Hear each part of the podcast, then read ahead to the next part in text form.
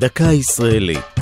השבוע אסירות, והפעם דבורה נחושתן.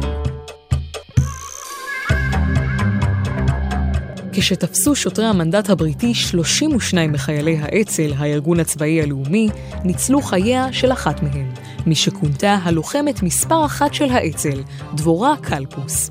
היה זה בזכות שוטר בריטי שנפעם מהלוחמת וקרא "אל תהרגו את הבחורה".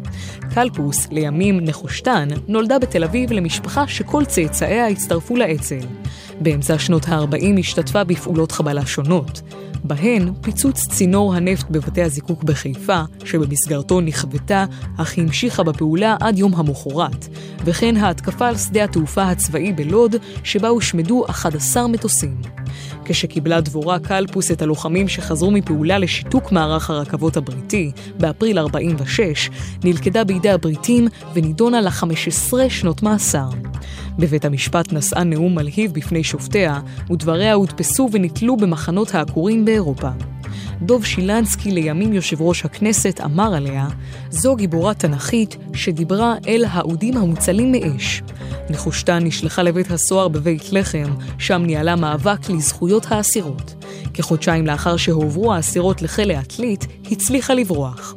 בשנת 2005 הלכה דבורה נחושתן לעולמה.